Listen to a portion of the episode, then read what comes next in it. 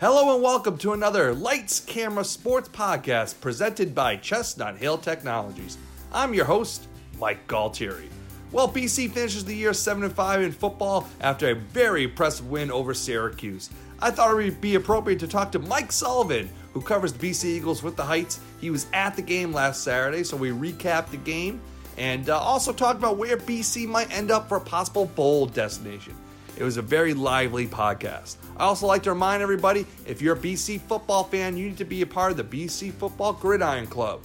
Just go to bcfootballgridiron.com to sign up and get more details. All right, let's get right to the podcast with Mike Sullivan. As always, thanks so much for listening. Chestnut Hill Technologies is a leading technology integration and cybersecurity consulting firm based in the Boston area and owned by a BC alum. CHT provides world-class strategy and consulting to Fortune 500 and mid-cap firms throughout New England and nationally, including State Street Bank, Amag Pharma, and Intel Corporation. Check them out at chestnuthilltechnologies.com. That's chestnuthilltechnologies.com. At Stone Lovin' Pizza, their mission is simple: to offer the most creative selection of hand-tossed, all-natural pizza in the Neapolitan tradition. Their pizzas are cooked in a stone-fired brick oven directly on the stone to lock in the flavor. Stone Lovin' Pizza uses all-natural products. In other words, their dough, sauce, and cheese contain no additives, preservatives, or weird chemicals of any kind. Come visit one of Stone Lovin's three locations, including the newest location at 1649 Beacon Street in Newton. Go Eagles. Hello everybody and welcome to another Lights Camera Sports podcast presented by Chestnut Hill Technologies. Hello everybody, I'm your host Mike Galtieri. Well, BC football coming up a 42-14 victory over Syracuse on Saturday. So BC improves to 7-5 overall and their sights have now toward to the bowl season. So with that, I thought it'd be great to invite Mike Sullivan from the Heights, BC senior. He was at the Carrier Dome, covers BC football all season. First of all, Mike, thanks so much for the time, and nice to talk to you after a nice BC win. Not a problem. Happy to be here. And you talk about BC, just to get your general thoughts, 42-14, winning in a tough place in the Carrier Dome. Yeah, it was an absolutely dominant win for Boston College, arguably the most dominant win of the season. Maybe Florida State might edge it out there, but BC looks incredible in all facets of the game, especially offensively. Darius Wade was stellar last night. Proved that he, has the talent to be able to lead BC. Maybe that the Fenway game was a little more rain. He was 16-20 for 248 yards and a touchdown, all of which are career highs. Second best in terms of efficiency this year for a BC quarterback when we were behind Anthony Brown's game against Virginia. Yet again, A.J. Dillon showed how stellar he can be with 23 carries for 193 yards and 3 touchdowns. He proved that he could do it long with big striding runs. He proved he could be tough with a couple of short touchdown runs. John Hilliman also added 74 yards to that. Great thing about Darius too was that he spread the ball around. Nobody caught more than 2 passes, and 10 different receivers caught a pass. And then defensively, the Eagles have shown how strong they can be, even without Harold Landry, who's projected to be a first-round pick next year. I think Todd McShay recently had him as the number one linebacker. But Zach Allen and Wyatt Ray proved why they are elite pass rushers off the edge. The secondary, struggled against Steve Ishmael, but who doesn't? The Syracuse senior receiver had 11 catches for 187 yards and a touchdown. Even despite that, they were able to shut down a lot of Syracuse's other weapons with Phillips and Sean Riley, and they really kept Rex Culpepper, a redshirt freshman who's the third stringer for Syracuse. A little off-bound. He was good. He had a good game, and I think he's going to be a good quarterback for Syracuse moving forward. But it got to the point where, the Cutes would get down and just not be able to convert on the third down a lot.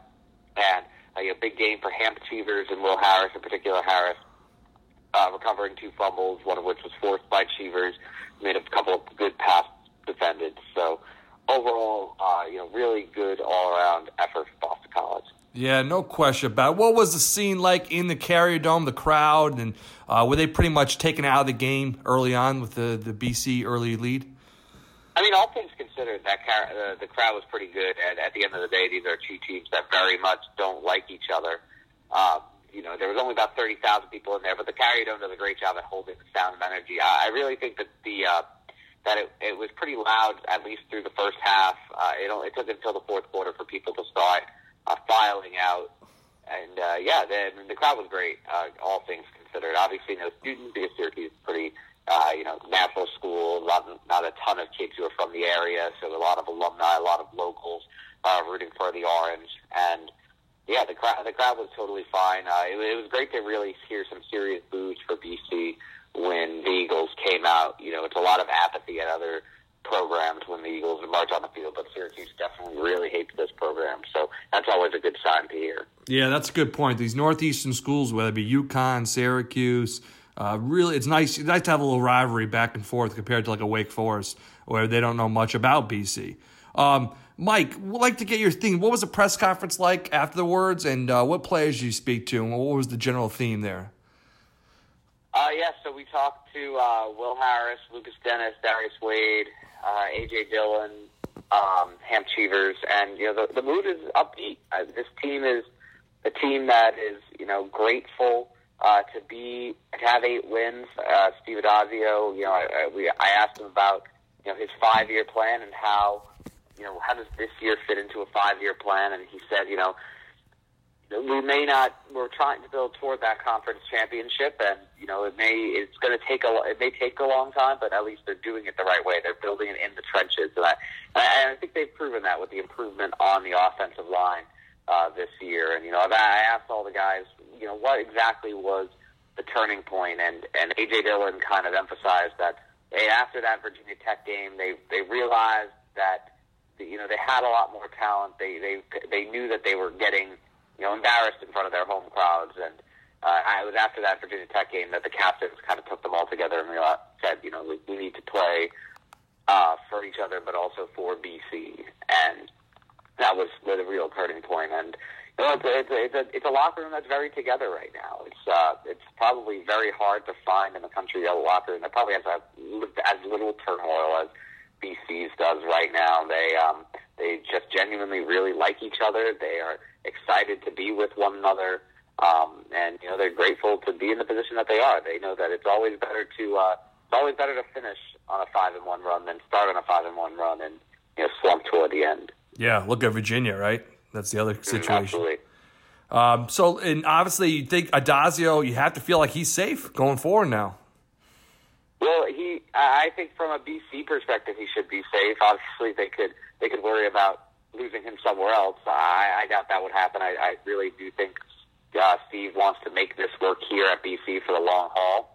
I don't think that there would be any reason to fire Coach Addazio or anyone on the staff, really. I think the offensive staff has proven that it's capable of what it's doing, especially running back coach Brian White, who I think took a lot of heat early on in the year. I think everyone on this staff should be safe moving forward. I don't know if necessarily a 7-5 season or eventually 8-5 or 6-7-6.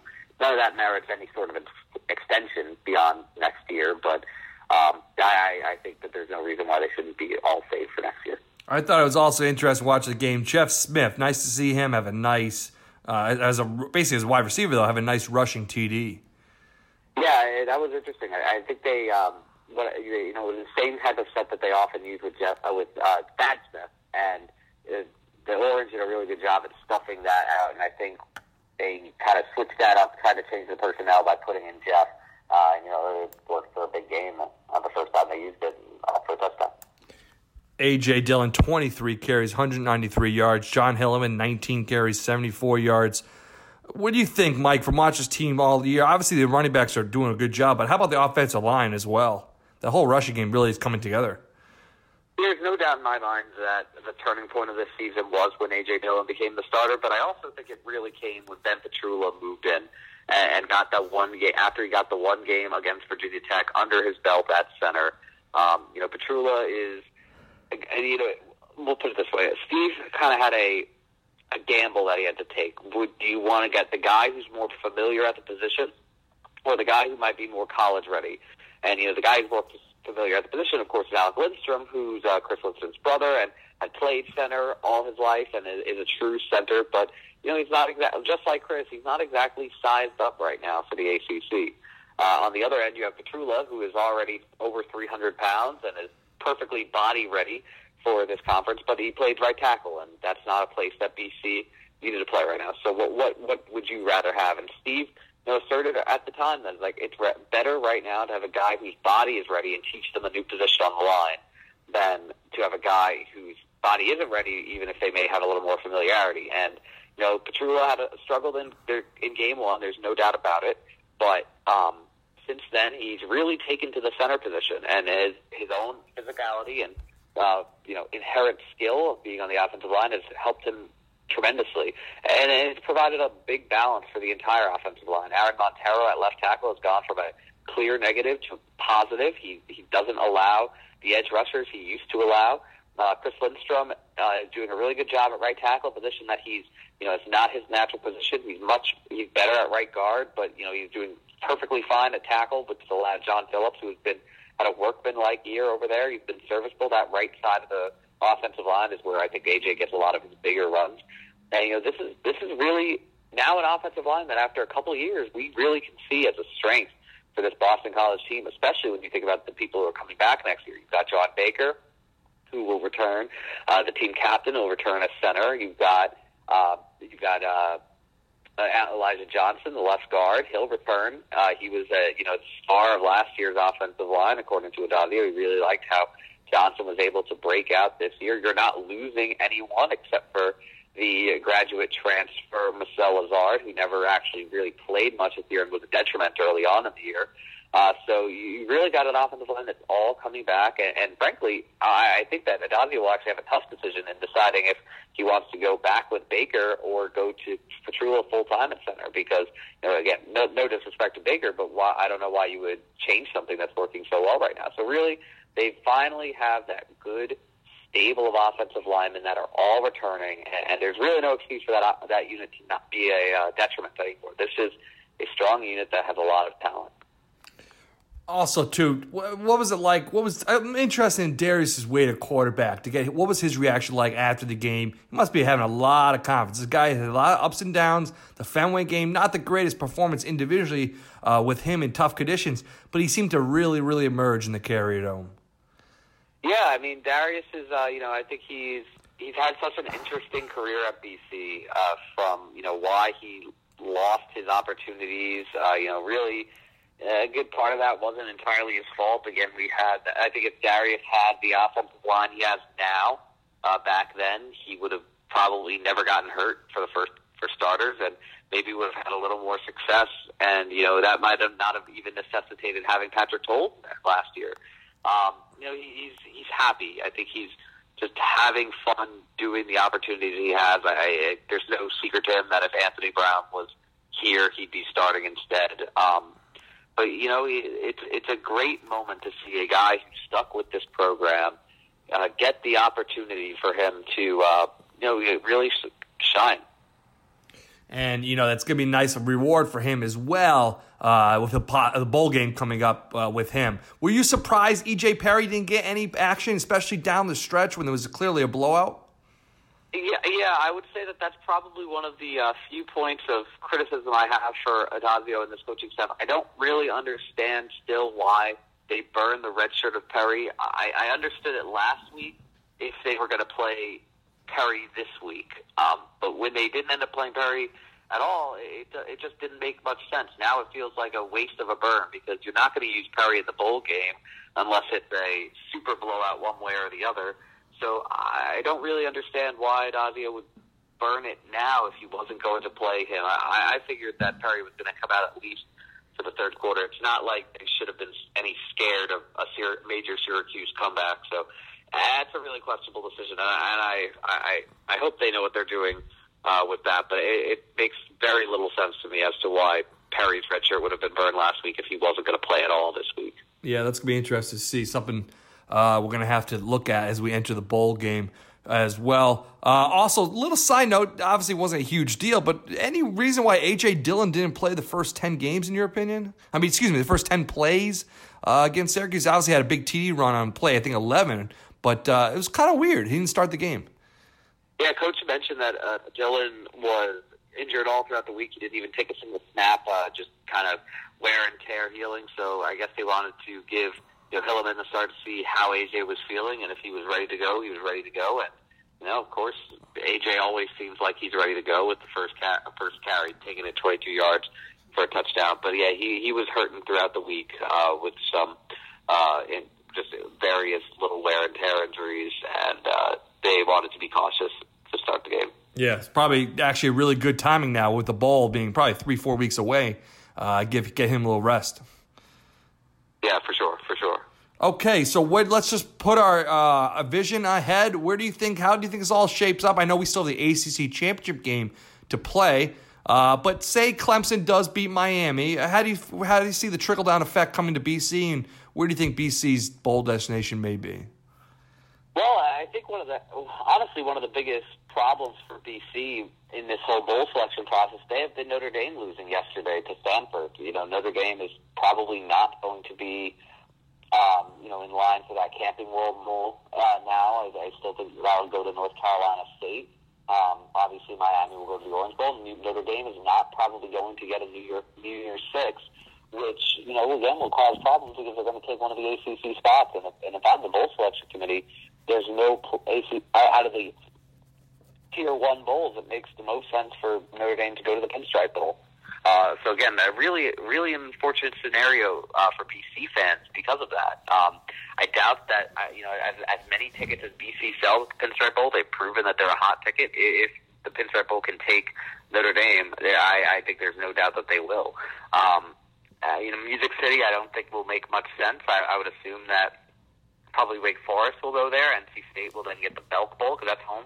And that unfortunately leaves the Sun Bowl for BC, which is, again, a really, really unfortunate turn of events if the selection committee ultimately decides to go with the Pinstripe Bowl. Obviously, that's the best-case scenario for the Eagles and for Eagles fans to be at home in New York. But I think if Notre Dame doesn't get that New Year's Six bid, they're going to end up at Pinstripe Bowl, and that'll unfortunately bump BC out.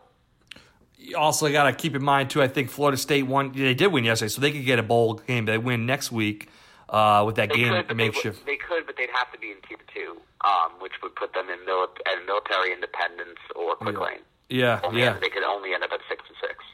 So, yeah, they have to fall that way. So, if the Sun Bowl does happen, it might not be the end of the world. You get a national TV, CBS airs that game, so... yeah, it'd be interesting to see how it all plays. Chestnut Hill Technologies is a leading technology integration and cybersecurity consulting firm based in the Boston area and owned by a BC alum. CHT provides world-class strategy and consulting to Fortune 500 and mid-cap firms throughout New England and nationally, including State Street Bank, Amag Pharma, and Intel Corporation. Check them out at chestnuthilltechnologies.com. That's Chestnut Hill Technologies. At Stone Lovin' Pizza, their mission is simple: to offer the most creative selection of hand-tossed, all-natural pizza in the Neapolitan tradition. Their pizzas are cooked in a stone-fired brick oven directly on the stone to lock in the flavor. Stone Lovin' Pizza uses all-natural products. In other words, their dough, sauce, and cheese contain no additives, preservatives, or weird chemicals of any kind. Come visit one of Stone Lovin's 3 locations, including the newest location at 1649 Beacon Street in Newton. Go Eagles. Gotcha. Mike, just want to move on now and just, you're closing in your senior year of football, covering the Eagles. Like to take it back, like to learn about your bio. Did you always grow up following Boston College, and how did you get involved with that sports writing at school? Oh yeah, no. Definitely was not a BC fan growing up. From Long Island, college sports obviously not really huge on Long Island because we have no local team, and no one in my family has any collegiate allegiances. First in family to go to a private school, so we have no allegiances that way. I actually grew up a Florida fan. Billy Donovan is from the area, so I like them in basketball, and it it translated easily into football. I liked the style of play of Tim Tebow around that time, and of course, it's hard not to root for a team that's a winner. Journalism in general has always been a passion of mine, I really always wanted to get into it in some capacity, whether it was on TV or behind the scenes on TV or radio or in print. And I initially was going to think about some journalism schools, but I went to a Jesuit high school in New York City, Regis High School, and that kind of got me thinking about getting that Jesuit aspect, having that. I just liked the idea of how they teach, and that attracted me to BC, and being in Boston attracted me to BC. Getting a city that is close, still a major city that's close to home, but not so close that I'm still back in New York. And at BC, there's no better opportunity to become a journalist than working with the Heights. That by far has prepared me for whatever sphere of the journalism world that I could get into. Yeah, and I'm happy for you as well, because I know you've had a lot of losing freshman and sophomore, junior year, and now nice to see the nice football put together. 7-5, but it almost feels better than that in a way because the way they finished this season. Yeah, and I remember talking with the BC press corps early in the year, and we said that there's a good chance that BC is a much better team and ends up with a worse record than the previous year just because of how weak last year's schedule was. And I think to go out there and have the same record but play a much tougher schedule says a lot about the guys that are on this field and how they've grown in 1 year, and how the coaching staff has grown too. I think the overall it wasn't just that that the players got better. I think the game plans really got better and more evolved to what college football is becoming. You saw more passing sets, even if you don't see enough on first down. I still think that they run too much on first and second down. But you just saw it more, and you saw more advanced plays. You just saw Addazio being able to open up his playbook and Leffler being able to open up his playbook because they knew that they had the players that they could do, and it got rid of a lot of the conservatism of 2015 and 2016 into play calling. So to see them have the same record, but with two more ACC wins and against an overall tougher schedule, that's a sight to see. And you kind of wish there were still more games to be played. Obviously, we have the bowl game, but you wish next Saturday there was a game to see how it keeps going. And maybe in a little while that there will be a next game to see how BC keeps going. Obviously, they will always have the challenge of playing in the ACC Atlantic, having to go up against Clemson and Florida State year after year, two powers that, it really took, if we think about when Matt Ryan was here, it really took an aberration of Clemson and FSU not being good at all to make sure that BC could run away with those divisions. But, I see no reason why this team couldn't, in theory, compete for the ACC Atlantic title next year. I really think that they have the pieces. I think FSU is now squarely in a down year. Maybe DeAndre Francois coming back will change things. I think that they have more talent than NC State does. If Anthony Brown doesn't get hurt, I still think they beat NC State. Wake Forest was built on the amazing year of John Wolford, and he'll be gone. Louisville has been built on Lamar Jackson. He'll be gone. I think Clemson's the only team that stands in the way of BC in this division right now, and maybe FSU, depending on what Francois does when he gets back. And, again, let's be clear, there's no reason why Clemson is going to have a downturn next year. They've got Trevor Lawrence, who is the #1 overall rated quarterback. They'll still coming in next year. They still have Kelly Bryant. So Clemson's going to be a force no matter what. But, BC can I think BC can make some waves, and they really have – they should at least be the #2 favorite next year in the ACC Atlantic. Yeah, and just to add my 2 cents, I was a student back then during the Matt Ryan era and went to 2 consecutive ACC championship games, so it can be done. It's not that far of a stretch. I think you're right. I think they have a good chance.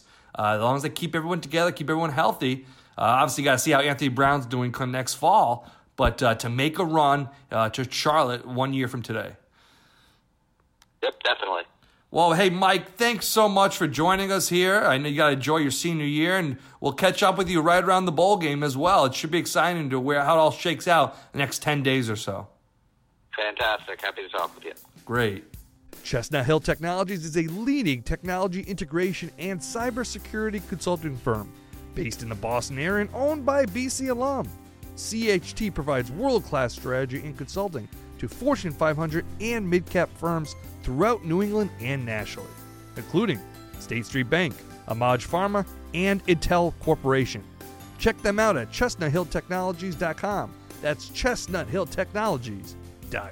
At Stone Lovin' Pizza, their mission is simple: to offer the most creative selection of hand-tossed, all-natural pizza in the Neapolitan tradition. Their pizzas are cooked in a stone-fired brick oven directly on the stone to lock in the flavor. Stone Lovin' Pizza uses all-natural products. In other words, their dough, sauce, and cheese contain no additives, preservatives, or weird chemicals of any kind. Come visit one of Stone Lovin's 3 locations, including the newest location at 1649 Beacon Street in Newton. Go Eagles.